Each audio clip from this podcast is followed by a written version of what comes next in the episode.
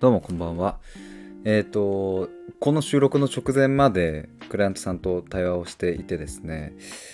で、そこで、あの、寂しさについて、で孤立と孤独、その言葉との違いとかも一緒に考えていくみたいな、そんなテーマで対話をしてたんですね。で、まあ、90分終わって、でね、もう途中からそう思っていたんですけども、今日のこの話は、うんと、もうぜひちょっと皆さんにも聞いてほしいなと思うくらい、すごく、うん、深まったし面白かったし、まあ毎度ね、どの対話もそうなんですけど、特に今日のこのテーマに関しては、きっとこう、同じような悩みだったりとか考えている方もえー、少なくないんじゃないかなと思ったのでちょっと話したいと思います、えー、寂しさについて、まあ、孤立と孤独、うん、そのあたりについての話です。えー、と最初になんですけども今度僕8月の5日の土曜日にですねオフラインの対話会をやります。でそれ今回は遊ぶように対話するというコンセプトであ実際にその名の通り、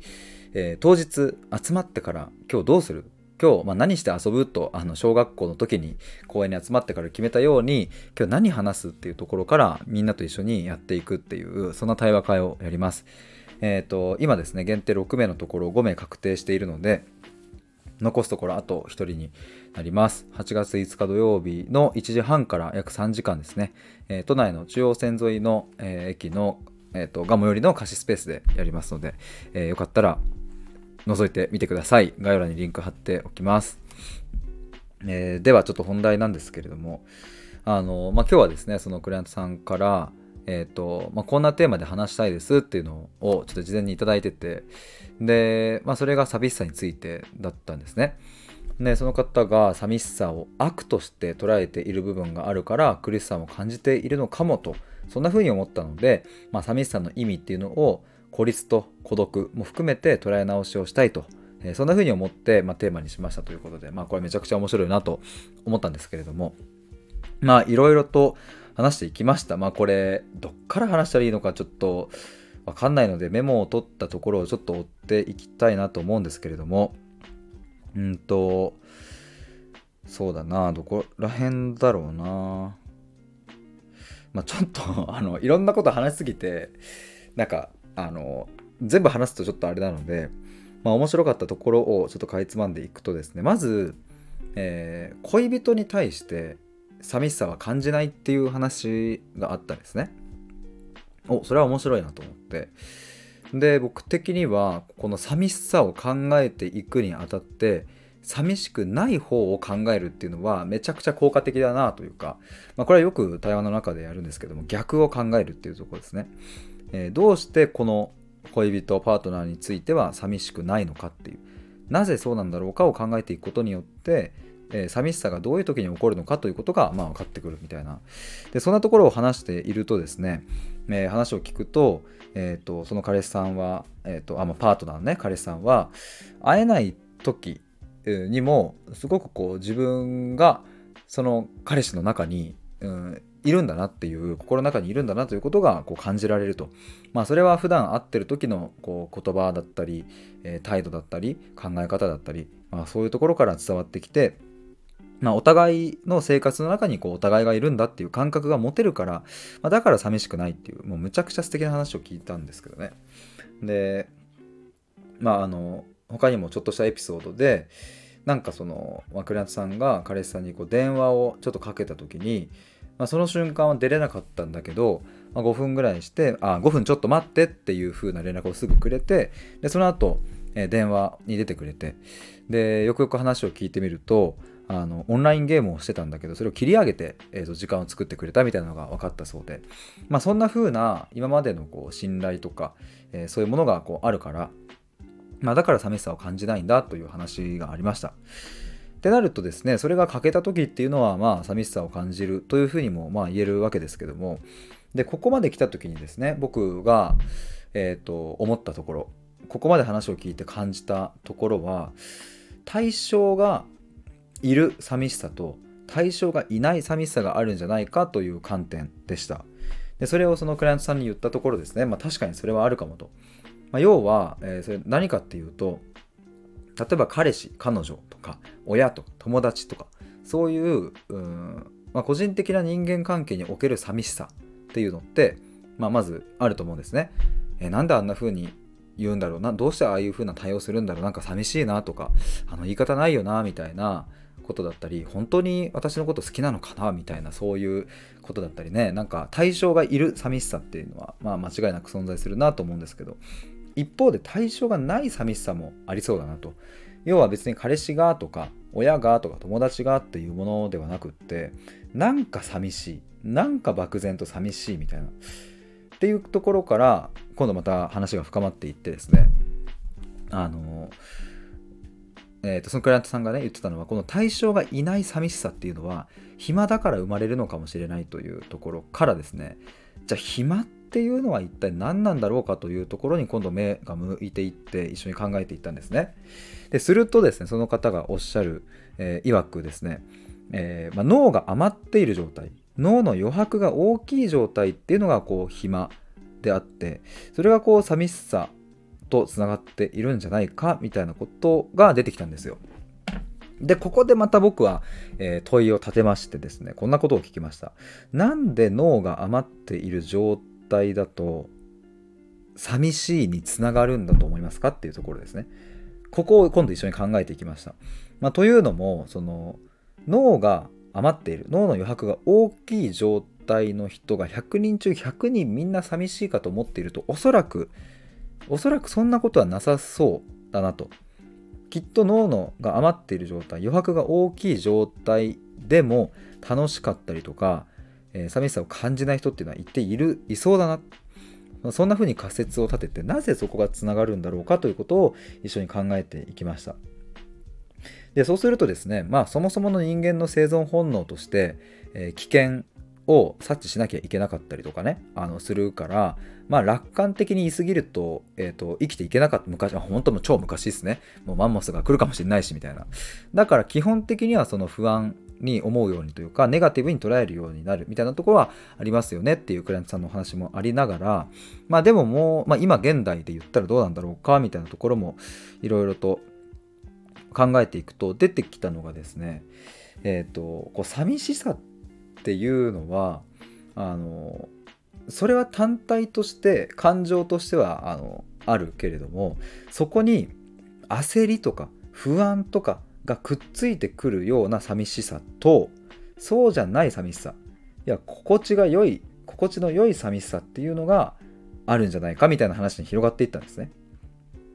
でねあのそこでクライアントさん気づいたわけですよ。あなるほどじゃあ私が悪としている悪いとしているのはえっと、孤独ではなくて孤立なのかもしれないと。孤独は味わっていくとそれ心地の良い寂しさであるわけで孤立が悪なんじゃないかみたいな風に今度仮説が立っていきました。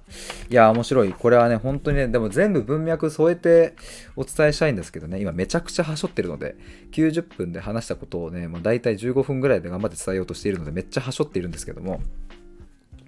いやそうなってくるとですねここでえーとまあ、今回の対話のテーマ、えー、孤立と孤独っていうところの言葉の定義、え、そのクライアントさんにとっての定義が浮き彫りになってきました。まあ、孤立っていうのは、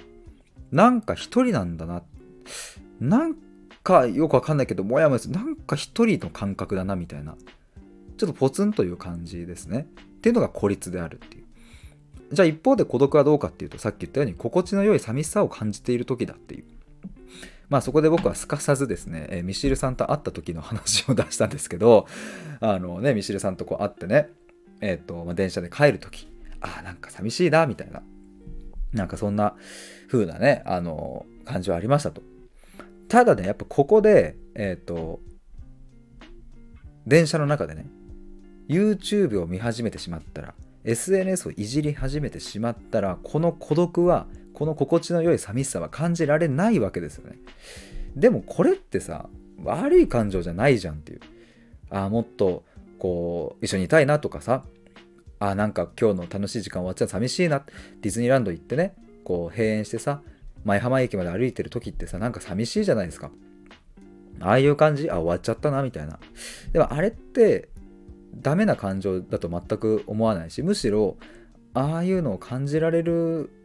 時間こそがなんか味わい深いし人間らしいなと思うわけですけどもとなると孤立と孤独というの意味合いが分かれましたとすると,、うんと、寂しいっていうのは寂しさをねあの悪として捉えているそのクライアントさんが悪として捉えていたのはきっと孤立の方と孤独をごっちゃにしてたみたいな。これ本当は孤立が嫌だったんだけど孤独っていうのを正しく感じられてなかったんじゃないかみたいな風にこう話が広がってきましてですね。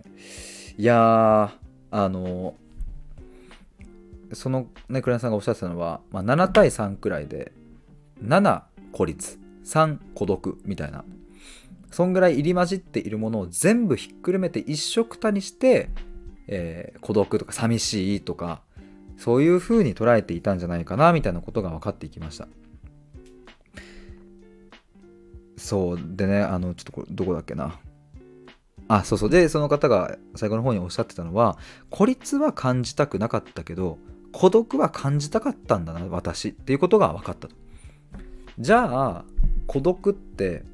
心地のいい寂しさイコール孤独。これってなんか例えばどんなシーンがありそうですかね？みたいなちょっとこうアイデア的に出してみましょうか？みたいななった時に例えばその方が言ってたのは本の世界に没頭している時とか。あとライブに行ってねこう余韻がある時とか。まあ、一人であといろんなところにこう行けるみたいなそんな時とかいろいろ出てきたわけですけれどもそうなんですよ。結局こういう時間が孤独心地の良い寂しさをもたらしてくれてそれってすごくね幸せに直結してるんですよね、まあ、なのでですねここで一つ、うん、分かることというのはさっき暇の話がありましたけれどもねよく暇ってえっ、となんだろうなこういうこの手の話をするとですね暇は作らない方がいいという風な話も、ま出てきたりしますよね。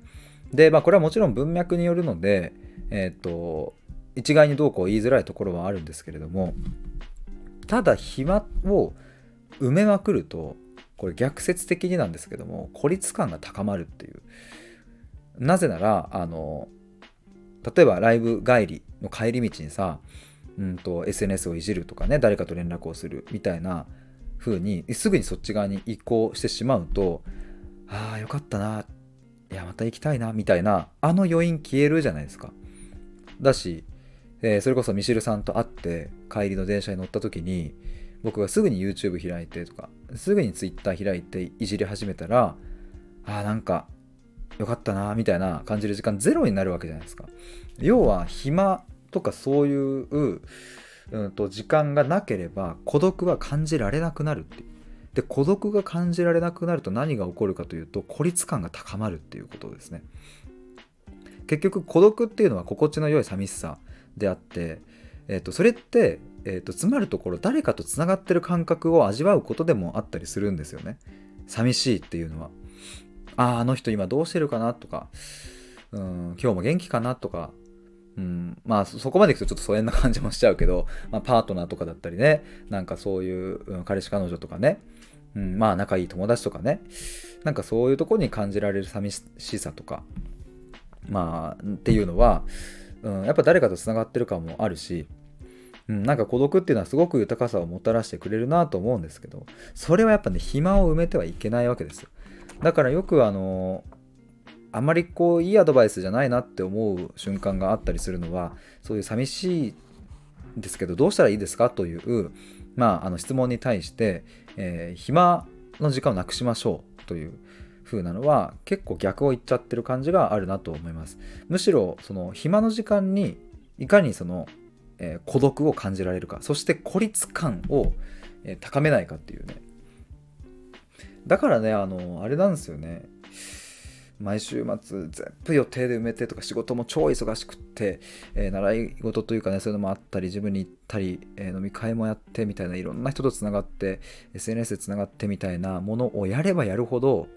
うん孤立感が高まり孤独を感じる時間が減ってしまうっていう。孤独を感じる時間が減ってしまうともっともっと、え埋めていくみたいななんかねそんなことが起きるような気がして。まあ、なので、まあ、暇の捉え方、これはま文脈にもよるし、状況にもよるので、いろいろあるとは思いますが、僕は結構この暇っていうのは非常に大事な時間だなと思います。なので、暇だから悩んでしまうとか、暇だからネガティブになってしまうみたいな、これは、まあ、あくまで不安があるっていうだけで、その不安は暇暇だから生まれてるのかっていうと別に暇じゃなくても不安は不安として存在するのでそれはなんか何らかの形で解決した方が良かったりすると思うんですけど。でも暇だからこそ孤独を感じられるとか暇だからこそ豊かな時間を得られるというそういう視点になった時に人は暇を肯定的に受け入れえー、そしてそれが自分を受け入れることにつながり自信につながり、えー、一人でも、えー、賑やかでいられるっていう心の中がね。でそうなってくると孤立感がなくなり人とのつながりを感じられ、えー、人生自体が豊かに発展していくっていう、えー、そんなことはとってもあるんじゃないかなと思いました。まあということでですね今日は寂しさについて、まあ、孤立と孤独っていう意味からですねこの暇っていうところにもつながりました。でこんな話をしましたっていう、えー、そんな収録だったんですけれども まあ普段僕はですね、なんかあのこんな感じの話をしてますっていうのも一つ何かあの皆さんにも伝えられたらいいなとか思ったりしたんですけどもね、なかなかね、あのやっぱそう今回みたいな寂しいっていうこれをどうしたら、うん、例えばなんだろうな解消できるかみたいな話になってくると、うん、まあ、今回のねクライアントさんは違いましたけどどうしたら寂しさってなくなりますかっていう問いになった瞬間にですね聞き手はどうしてもそこに引っ張られてしまうんですよね。うん、じゃあこういうことしてみたら寂しさなくなるかもしれませんねとか。えちなみに今予定って結構埋まってますか？あ埋まってないんですね。だったら暇をどんどん埋めてって考える時間を減らした方がいいかもしれないですねとか。なんかそっち側に行っちゃうわけですけれども。やっぱり大事なのはどうしたら寂しさを解消できると思いますかという問いに対してはそもそも寂しさって何だと思いますかとか解消した方がいい本当に解消した方がいいものなのかどうかとかねそこも含めてやっぱり考えていかないと真の解決真の変化というのは僕は起きないと思うので、ま、だから、え今日みたいな対話寂しさとは何なのかと。孤立と孤独の違いは何なのかとか、えー、そういうことをひたすらに考え抜くっていうそんな90分の対話をしております。まあ、こうやってね一つ一つの言葉を丁寧に丁寧にめちゃくちゃ吟味して自分にとってその言葉はどんな意味を持つのかっていうのをいろんな言葉で、えー、重ねていくとちょっとずつですけど、まあ、レンガを積み重ねるようにねあのこう綺麗にこう整えていくように地盤が整っていって、うん、それが自分の土台となりその土台があればもう一生崩れないって一回でもこの孤立や孤独や寂しさについて自分なりの定義をここまで掘り下げていけばですねまあもちろんその定義は変わる時はあるだろうしその時によって感じることも違うとは思うんですけども、まあ、でもあのどうしたってもうこれは自分の自信になることはも間違いなくって。でまあそれはなぜなら今の自分の状態これは孤立なのか孤独なのかというところにも目が向くしえー、孤独なんだなって思えたとしたらあそれはいい感情じゃんとも思えるし孤立今感じててちょっと嫌だなと思ったら、えー、それはじゃあどうしたらいい意味での孤独感とかにつながるかなという問いになってくるしそうするとね自分で自分のことをある程度メンテナンスできるっていう状態にやっぱなるのでまあこれは自信になると思いますね。っていうのをいろんな言葉いろんな価値観でやりまくっていけばものすごく、うん、頑丈でしなやかで強い土台が出来上がって、まあ、それが本当の自信強さになっていくんじゃないかなとそんな風に思いますので、まあ、だから僕はあの単発での対話はそんなに受けず、まあ、今ねファミレス対話とかぐらいはちょっとあの長時間なのでね受けようとは思ってますけれども基本的にはもう、えーと、回数を重ねる前提でね話していくというのをやってます。まあ、きっとあのそれもね今日話したクライアントさんとはまたどっかのタイミングでこの寂しさとか孤独についてあそういえばあの時こういう話したっすよねっていうところにつながったりすることもあるし一回この思考ができていくとえっ、とまあクライアさん自身も言ってましたがこの寂しさ以外のところでも自分で考えたりとか自分で掘り下げたりとか、まあ、そういうのもできるようになっていくので、まあ、なので、えーと、僕は長期的に関わる対応をしているっていうのは、まあ、ありますというそんな話でした。こんなところですかね。まあ、あのぜひちょっと皆さんもこの寂しさとか孤立とか孤独とかあと今日そうだ最後に、えー、もう一個僕からそのクライアさんにお伝えしたのは孤絶っていう言葉もあるのでこれもぜひ考えてみると面白いと思いますという話をしまして、えー、漢字はね孤立の子に、えー、絶対の絶、まあ、っていうふうに書いて孤絶っていうんですけど、まあ、あんまり使わない馴染みのない言葉だと思いますけど、まあ、孤立と孤独と孤絶っていうこの3つを捉えていくとさらにまたこの孤独の解像度も上がり寂しさについてもうもっともっと鮮明に捉えられるようになると思うというふうな話もしましたのでぜひ皆さんも骨折も含めて、えー、考えてみると面白いかなと思います。あ20分になっちゃいましたね、えー、そんなところで、えー、今回は終わりにしたいと思います。ありがとうございました。ではでは失礼します。バイバーイ。